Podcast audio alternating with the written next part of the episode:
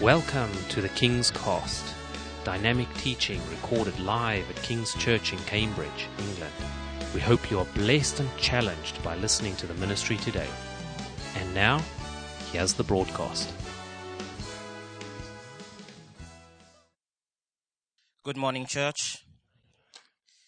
Lovely to be in the presence of God. I I'm sure we are all delighted to be in the presence of God.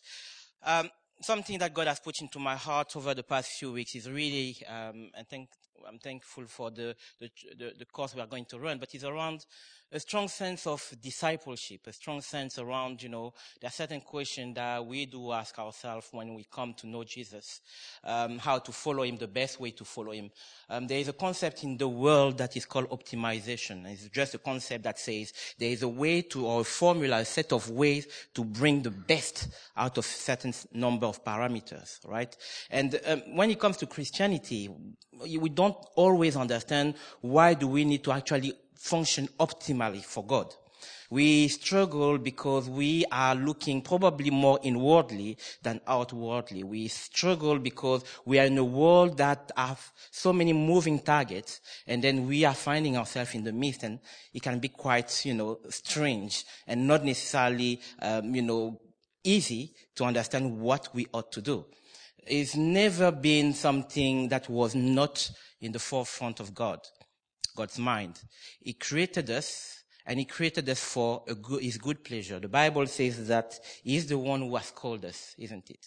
And I believe that as we sit today, we need first of all to understand and to be confident that we are the called of Jesus. Amen. So today I want to talk about um, what we have titled it light bearers and apologies if I don't pronounce it properly, light bearers. And essentially is really a journey on how to stand out from the crowd as Christians.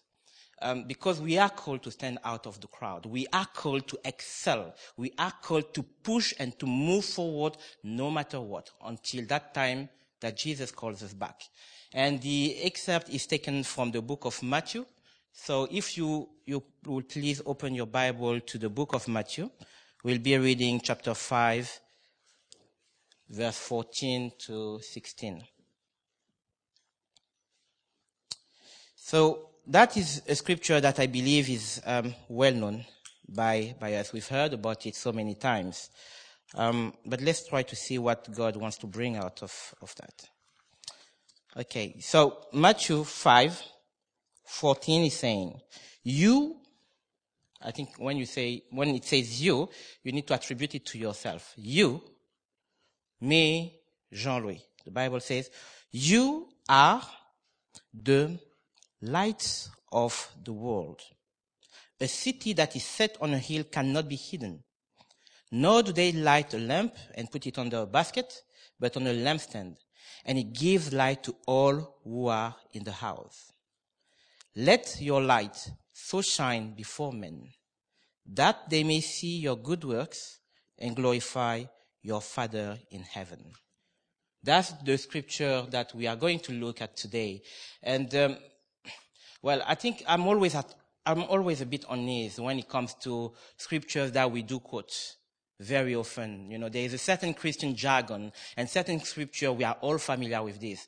I am the light of the world. What does it mean? You know, we understand very much the concept. The application is probably a bit more difficult. Now, I want us to quickly go through Genesis 1, 1 to 3. I want to articulate something for you there. If we look at the book of Genesis 1, 1 to 3, there is a concept of light. So, verse 1 from Genesis chapter 1 is saying, In the beginning, God created the heavens and the earth.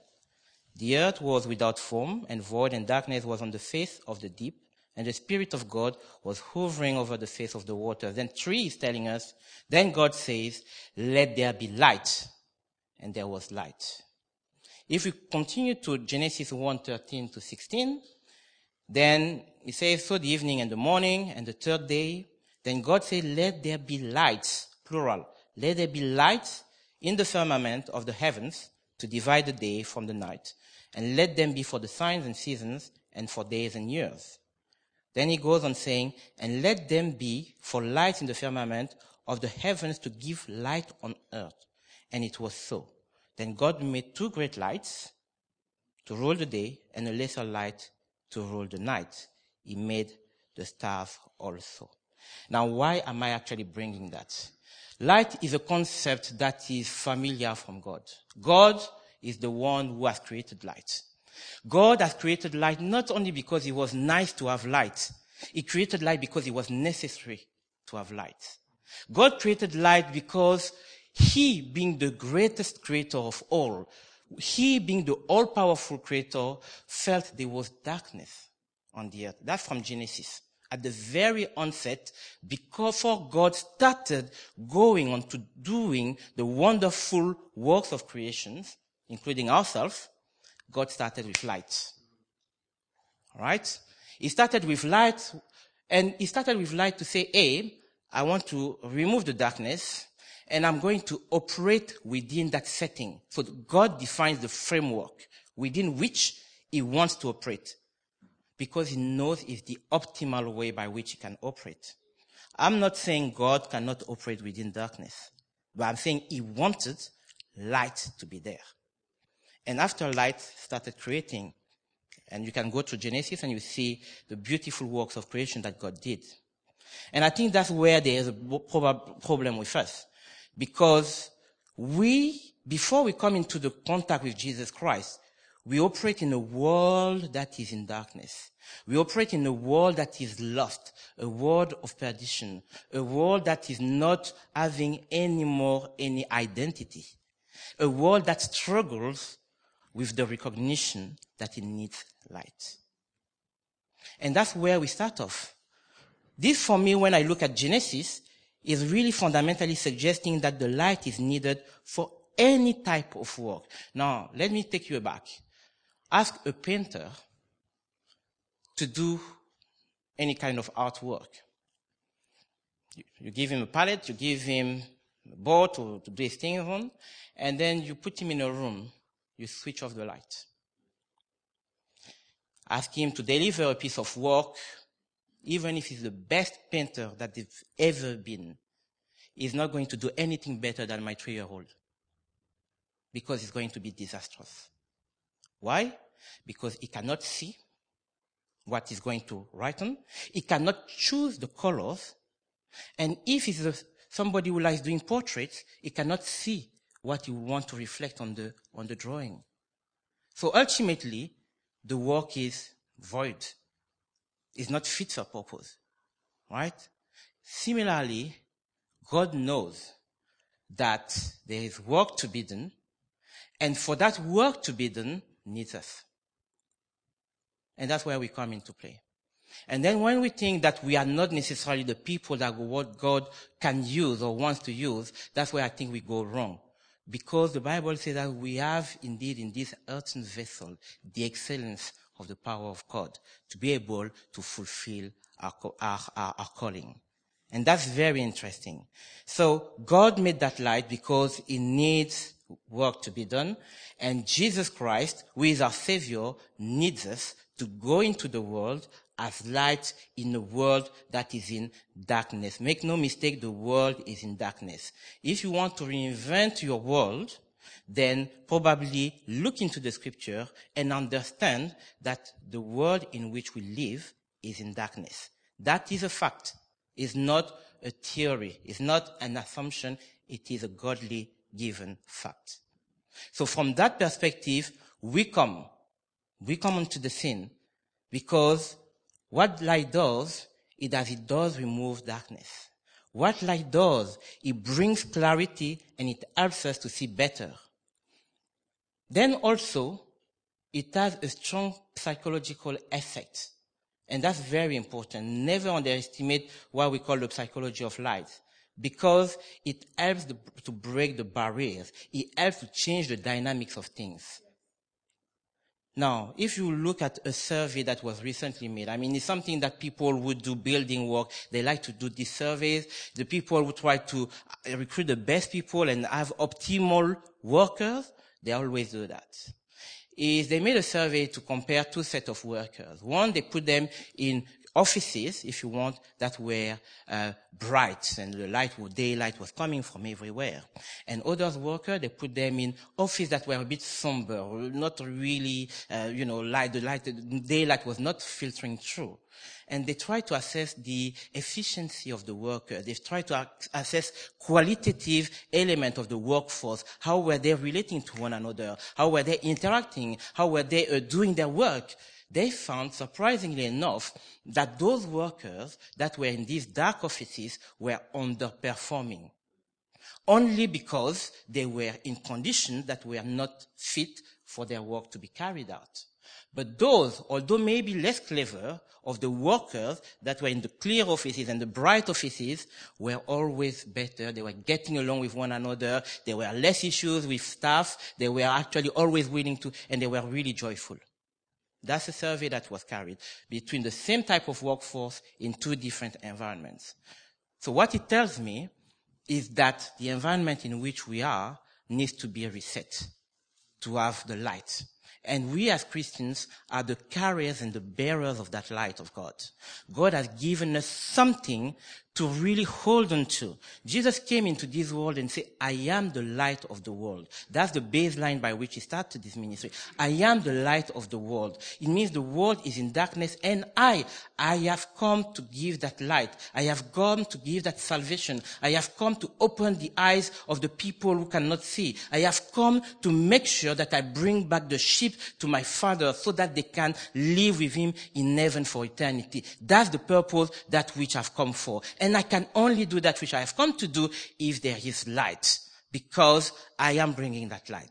If there is light, it means the spiritual light is not a physical light. It's a spiritual light that breaks the darkness, that put to shame the works of the enemy, that declares the power of God, the creative power of God, and the, salva- the, the, the salvation of God in the lives of people. That's what Jesus Christ has done. Now, what is true also is Jesus Christ says that I am actually looking at bringing that light in a dark world. If you look at Job, Job 10:22 says something very specific about the way it translated. It says, "A land as dark as darkness itself, as the shadow of death, without any other, where even like is like darkness." Can you imagine it? That's the kind of, of place where Jesus has come to bring the world needs Jesus because he's the light of the world, as I said, and that's from John 8 12. I am the light of the world. He who follows me shall not walk in darkness, but give, um, but uh, the light is like darkness. Sorry, let me take it again. He, I am the light of the world. He who follows me shall not walk in darkness, but have the light of life, which I am bringing. Jesus needs us. He needs you, he needs me. And the fact that Jesus needs you and needs me is not because he cannot do things himself. It's because we are the soldiers of God. It's because we are people of his chosen generation, a chosen generation by God to do the work that he's left us to do. If we find ourselves today sitting in despair and thinking that we cannot use, be used by God, then we shouldn't be that chosen generation. A chosen generation is not only for the sake of being chosen, it's for the purpose of the works that he will be carrying out. So we are chosen generation, add to it for good works. It's not chosen generation for sitting down and watching Christianity happen. Or sitting down and calling ourselves Christians and not going on and doing that which God has asked us to do. I'm really encouraged because when you look at the church going on in one of the, the, the, streets in Cambridge, one of the places in Cambridge, that is one of the darkest in Cambridge. It's called Strawberry, right? You say Strawberry, Strawberry Fair, right? Uh, well, I, I, think of strawberry, I think of sweetness. I think of things that are nice. Seriously. When you say strawberry fair, guys, be careful. Don't come with me if you are not fit for that. I was like, wow. It's called strawberry. It's meant to bring, bring flavor, right? I like strawberry cakes. I don't know about you, with cream on top anyway. the thing is, you, the church goes to a place that is that dark.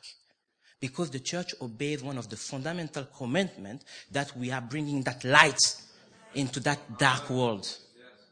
It does it not because Pastor Phil, not because Joe, not because people are eloquent, but because they understand that this is the commission that God has given in Matthew 28. That we go into the world When Christine walks into the hospital, in the walls of the hospital, and prays for people who are so desperate, who are in pain, or when people go and visit prisoners, ask the prisoners what darkness is about. Ask them, because they will tell you. Even if they are one of the nicest prisons around, with leather seats, with, um, you know, I don't know, air conditioning, or whatever you want, they are still in darkness. They are still in darkness. And people go and pray and lift up people uh, because there is a love of God, because there is care, because there is willingness to be the vessels that God uses. Well, you know what? We are not all worthy, right? None of us is even worthy of being called children of God. And that we need to recognize. It's only by grace that we have been saved. Only by grace that we are where we are today. And God wants us to do more than just hearing. It's good to hear the word. It's good to receive it. But then what do we do with it? And that's the question that James asked. What do we do with it? And the question I want to, to, to, to really bring to, to, to your attention today is how do we then go and shape our world? Not letting the world shaping us, but how do we go and shape our world by bringing that light? So I want to take an example, which thankfully to my brother Rob, we had the, the, we were able to discuss yesterday a few things. So if you look at yourself as being a fit athlete, who is running for the Olympic on a racetrack that is a brand new racetrack, right? And with trainers that are actually the nicest one with the latest technology and shining bright. And you probably have the speed of O.J. Simpson. I don't know, I should probably have chosen somebody else anyway. Let's assume that you can run and let's assume that you are fit. And then you are about to start your race and then the master of that race come and say, hey, stop. Mr. Madam, I want you to give you a torch. I want you to be, give you a torch that is really a light. You know, think about Olympic torch. And that torch is meant to be bright and shining. You take that torch, run with it, and then let it get to this destination, still within the set time I'm giving you to run. You say, thank you, master, thank you, I will do that, certainly, and off you go. Now, we do know that the race is not necessarily uh, only how fast you are, it's also endurance. Okay? But for those who are carrying things in their hands, you will know that you do not run with your hands up in the air. You run with your hands down and close to your body. In fact, the super athletes are taught the technique on bringing their hands closer to their body and having a certain position on the track to cut through the wind but you are now having something to carry. It is a light. That's what God has asked you to do. That's what God has asked us to do. To carry Him. He's the light. He's given it to us and He's asking us to run. That's what we are here for. So we run that race and we do not worry, like some of the Olympians, whether that light is going to you know, whether, whether the, the rain is going to come and the light will no longer be there. We do not worry about that light because the light is there. What we worry about is, are we fit athletes to carry that light? And are we committed enough to run that race with that light, to bring that light where it's meant to be? Does it make sense? We are meant to take that light with purpose. Now, when you lift up your hand also, you know that you easily get tired. For those who worship with their hands up, you know that you can do that for one minute, two minutes. If the praise and worship team carries on for 30 minutes worship, you start putting your hands down. You prefer clapping like me because you can't actually lift your hands almost. The, the muscle will cry for help. Right? We are being asked to carry no matter what. And we feel weak and we feel tired and we feel exhausted and we feel not worthy and we feel that there's too much happening in our lives. So therefore, we feel we can't. And the Bible says we've been equipped for good works. So he who has asked us to carry that light is telling us you are already equipped. How do we shape our world? We need to always stay focused on the King of Kings. We need to always stay focused on Jesus we need to understand the will of the master. Ephesians 5:17 tells us, understand. Make sure you understand. You read, you deep, you do deep diving, but make sure you understand what the will of the Lord is. Because not doing so is akin to foolishness. We cannot be the light bearers we cannot be ambassadors of Jesus Christ if we do not understand who is the one who sent us. So I was watching a program last time. Um, this is Madame Secretary or something like this? It's, it's a program on TV. And essentially, they have ambassadors. The US, like any other countries, have ambassadors in any other country, and then they give them strict instructions to go and deliver a message to foreign government. And one of the envoys went to deliver a message that was contrary to what was asked of him, to try to create dissension between the countries.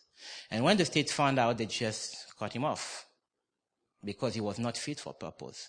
What is the message that God wants us to deliver as his ambassadors? Is the message of life. Is the message of hope. Is a message of I am here for you. Is a message that brings back the relationship to God. That's the message that we are meant to carry out to the world. We are meant to carry that message with purpose, always forgetting about ourselves, forgetting whether we are eloquent to speak that message, but always we being purposeful to convey the message. And that's what Jesus has asked us to do. Carry that message through.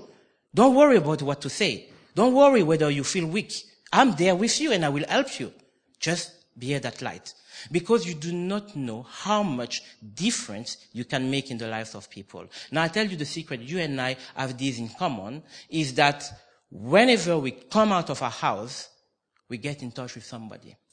And because we get in touch with people, we've got the ability to influence that person be it neighbors, co-workers, being shop assistant or where we are at Tesco, we have the ability to change our world. And Jesus Christ said, go into the world and change your world. He didn't say you need to travel in every single city of the world. He said your world is where you are and is where I've positioned you and is where you get in touch with other people. And these are the people I want you to influence one by one. I want you to be the light bearer in the lives of these people. I want you to tell them that I love them. I want you to tell them that there is hope. I want you to tell them that it is not as dark as they see the world to be.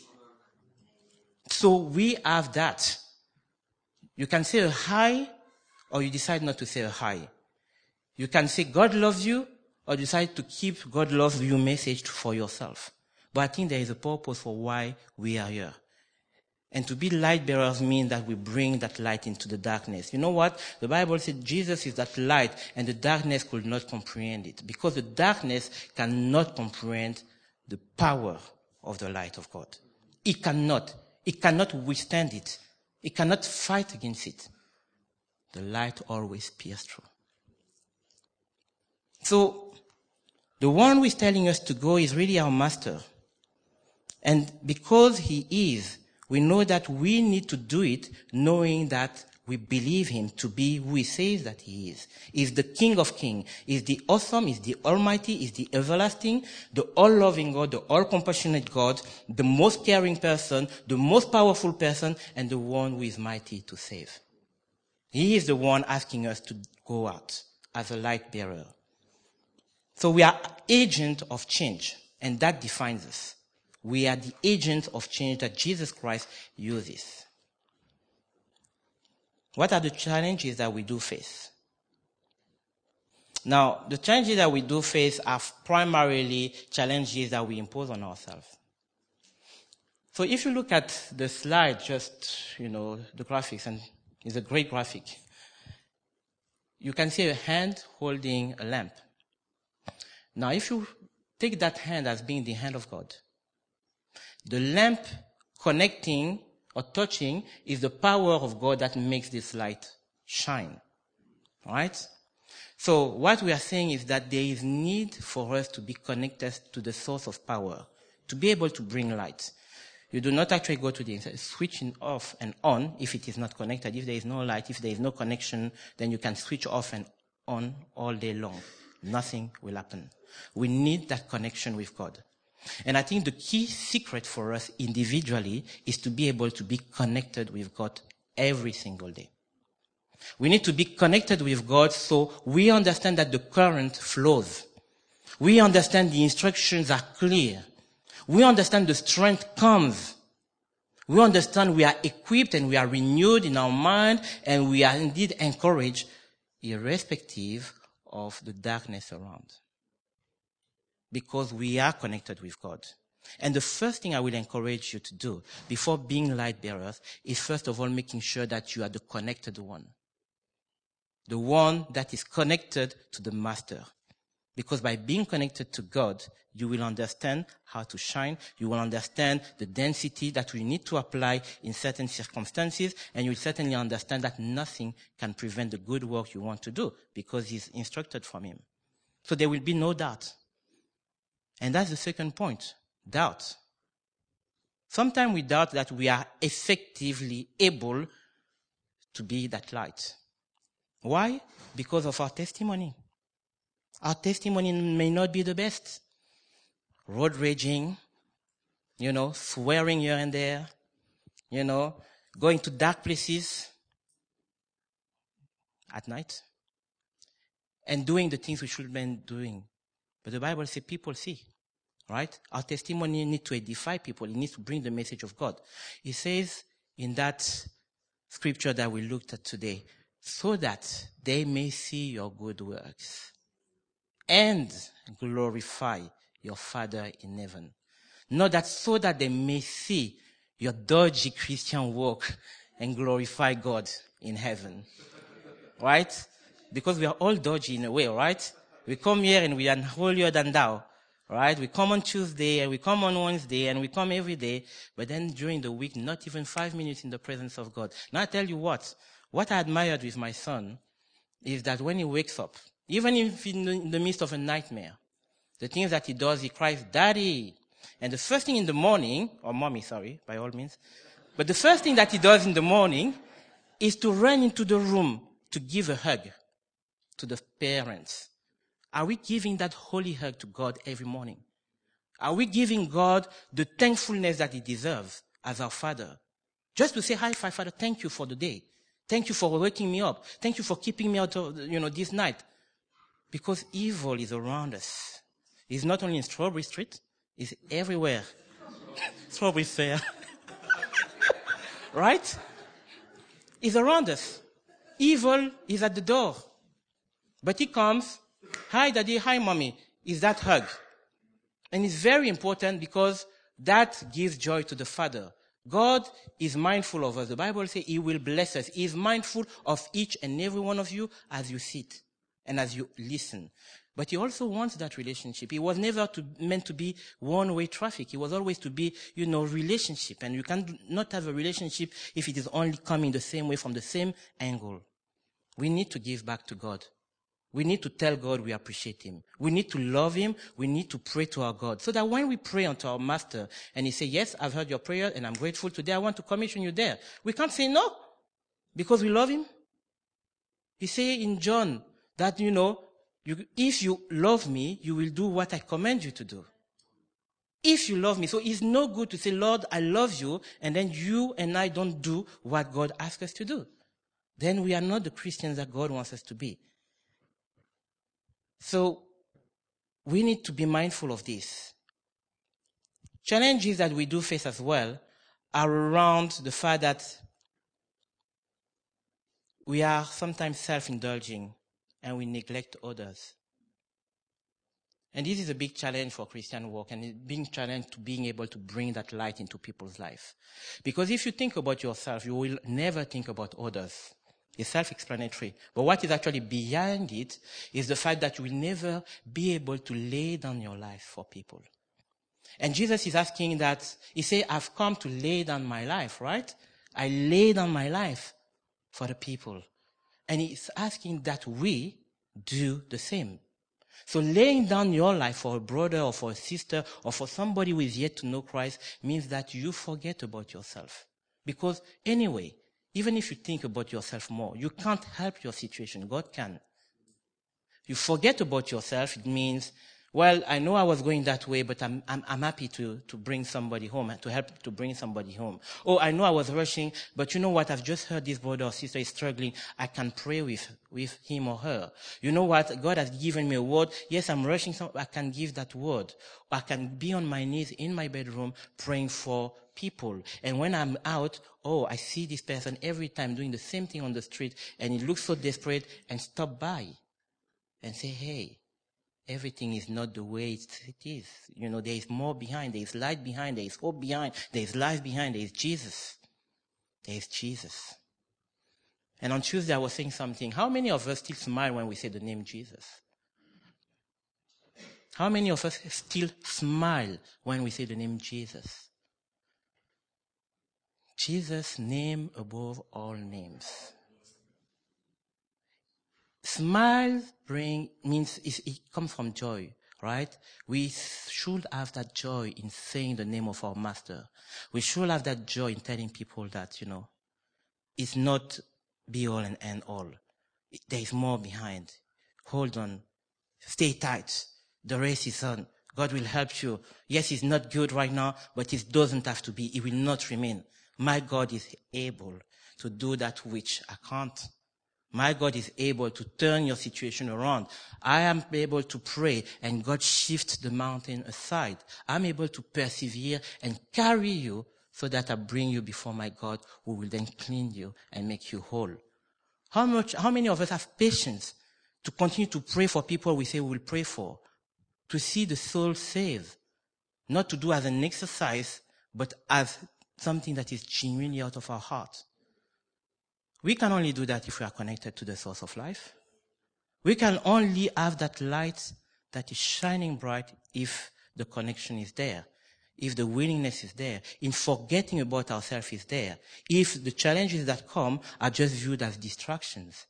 Because once you are on that track, there's still an end, right? You are either a winner because you cross that line or not because you fail to cross the line.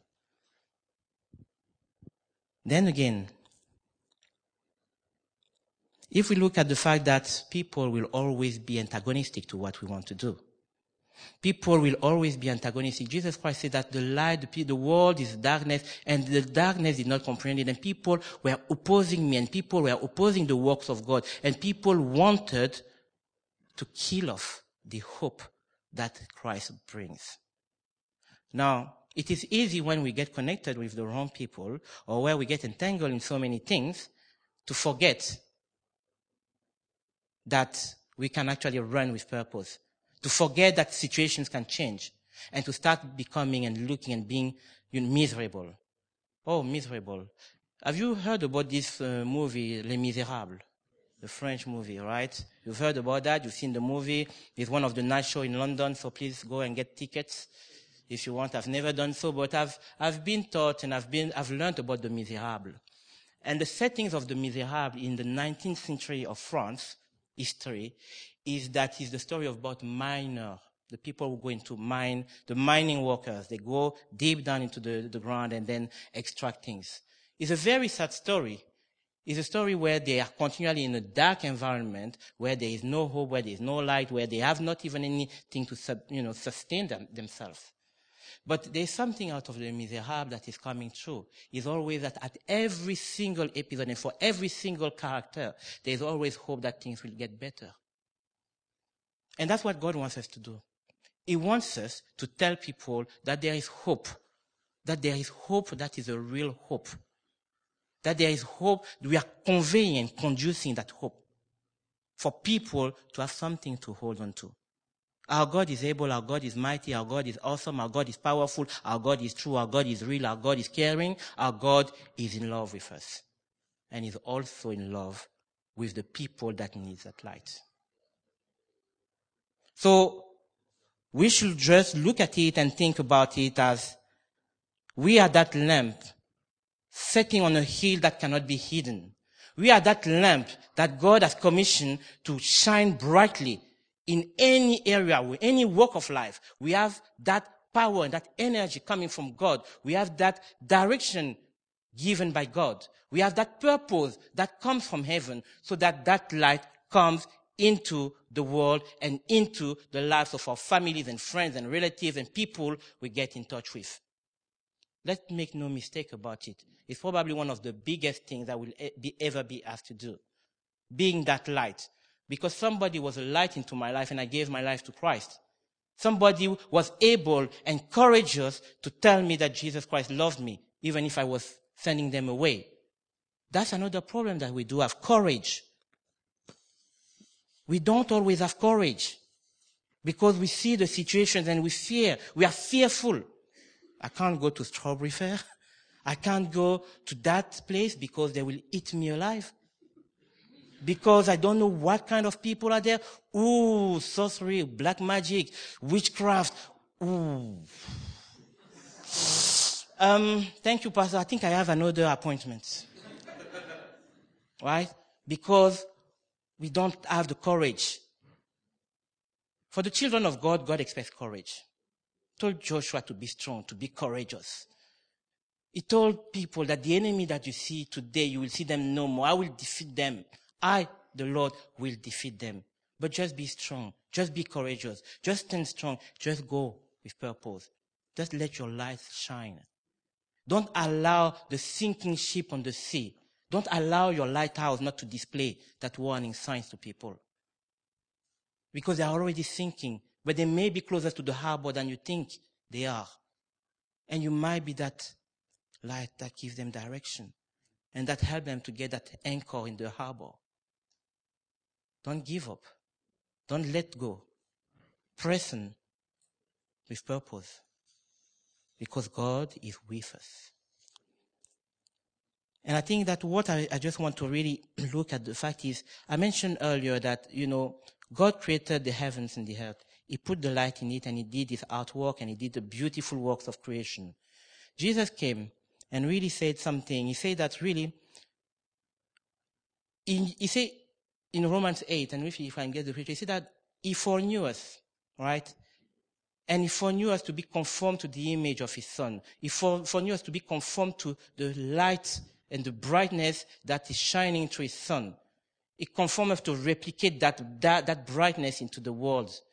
That's what he did. So that he might be Christ, the firstborn of many brethren. And he says in 28, go therefore. Do not hold back. Do not stay behind. Do not look at your own circumstances. Do not look at, at the fact that you feel a bit crippled, you feel a bit tired, you feel weary, you feel you are not worthy. Do not, do not, do not look at it. Look at Matthew 28, 19. Go therefore and make disciples of all nations. Speak to your influence network. Speak to people with purpose. Don't be miserable when you speak to them. They will not see joy in you. They will not want what you have. Because if they see how bright you shine, they will want to know that. I have friends, when I gave my life to Christ, I completely, God completely changed me. 360 and they say, wow, I need to come. I need to come to England. I need to come and see what the Lord has done for you. I need to understand what is the source of that joy. What is the source of that hope. I need to come and see. Many people need to come and get closer to you. Don't keep them at arm's. Don't, don't keep them away from you. You might be the only person that God can use in the life of one single soul. And the heavens will rejoice for that soul. Don't hold back. Why are you holding back? You are weak and weary and tired. God will lift up your hand. Your light is not shining. God will give you that power to shine through. But you need willingness, purpose, abnegation of self. Now there is another thing that I want to extract. If we can have look, open our Bible to Luke 19. Because for me, it is very much an example that the Bible talks about Zacchaeus in Luke 19.1. And really the story of, for those who have read it, really, for the New King James Version or whichever version, is a very very telling story, right? Normally it will apply to unbelievers who are actually searching God. Who are unbelievers will get, want to get closer to God. But I felt that there's something in there that we who are believers can apply in our missions to be that light. And that's taken from the story of, of Luke 19. So we read the story of, uh, of, of um, Luke 19 for, for a couple of minutes. It's really, I will take it from Luke 19, uh, 1 to 10. We say, Jesus entered and passed through Jericho. No, behold, there was a man named Zacchaeus, a chief tax collector, and he was rich. And he sought to see who Jesus was. I want you to read the tax collector or the unbeliever, you know, was in town and heard that you were coming and he wanted to see you, who you were. He wanted to see who is that ambassador of Jesus Christ who is coming. Not Jesus. Jesus has come and done what he wanted to do. Now you. Somebody heard you are coming in place. You are coming to a party. You are coming to visit. The people know you are Christian and displaying the good fruit of the Spirit. And they want to come and see who you are in Christ Jesus. They run to see you because they know they will get something out of you to help them hold on. So, he sought to see who Jesus was. He could not because of the crowd, for he was of short stature. Do you know how many people want to hear the message of the gospel? Do you know how many people are hungry for the things of God and who cannot because there are obstacles around them?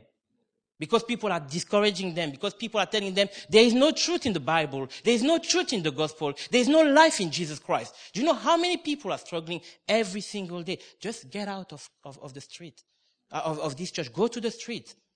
Just be opening your ears to the cries. They are loud. The cries of those who are desperate for Christ. Who are we to hold that up? He was of short stature.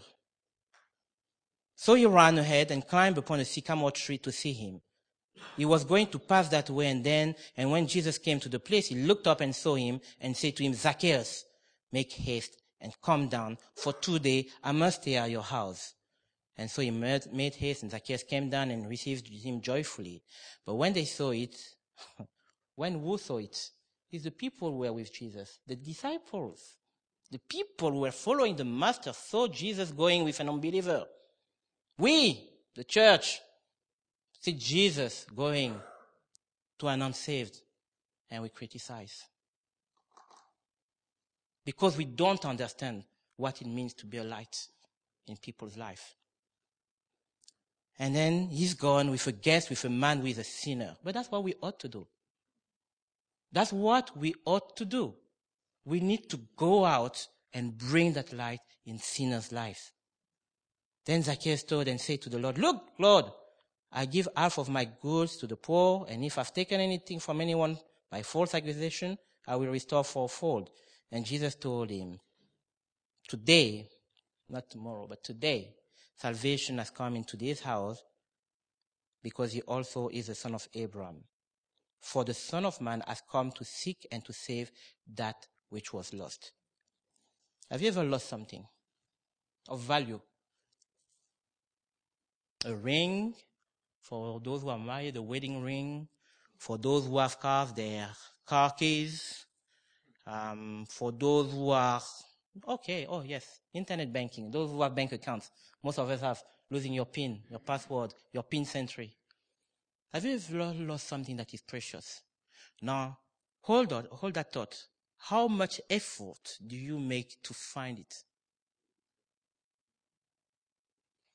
Jesus does not stop to find the lost. He will never stop. But he knows that we should do the same. We should not stop finding and seeking the lost. We should not stop carrying that light. It might have a different density from time to time because things happen and life is so difficult and we all understand that and God certainly knows. But the light should still be available to shine. Because as much as Job said that even the light will not bring that darkness, our light in Christ Jesus will always put darkness away. But we should go to the extent that we let that light shine. Zacchaeus had something. He went to the sycamore tree, which represents maybe his only hope, being very short. People might come to you just because you represent their only hope. They might not necessarily know, oh, the pastor of King's Church. They might not know the vicar in their area. They might just know you. It's more than enough for God. And it should be more than enough for you and for me to open our mouth and to be that light. So today, what is the reason that we have not to be lights? We don't have any. And that's the good news for some and the sad news for others. But we don't have any reasons not to be lights. We don't have any reasons to continually focus on what doesn't work. Because there will always be things that don't work. God wants us to work and to be effective and to be, remember, optimal Christians. Because for each one, everything that we do will be accounted for. We will be answerable to God on that day about what we've done. If we look at the verse in Hebrew, the scripture in Hebrews 12, it tells us something. Said, therefore, since we are surrounded by so great a cloud of witnesses, since many people see us, since there are so many people around that see us, that's the way I simplistically put it. Let us lay aside every weight. The things that we have on our back, on our knees, the things that we carry, the load that we carry that prevent us from running with that light up eye. Let us lay aside any such thing. Let us lay that aside and the sin which so easily ensnares us.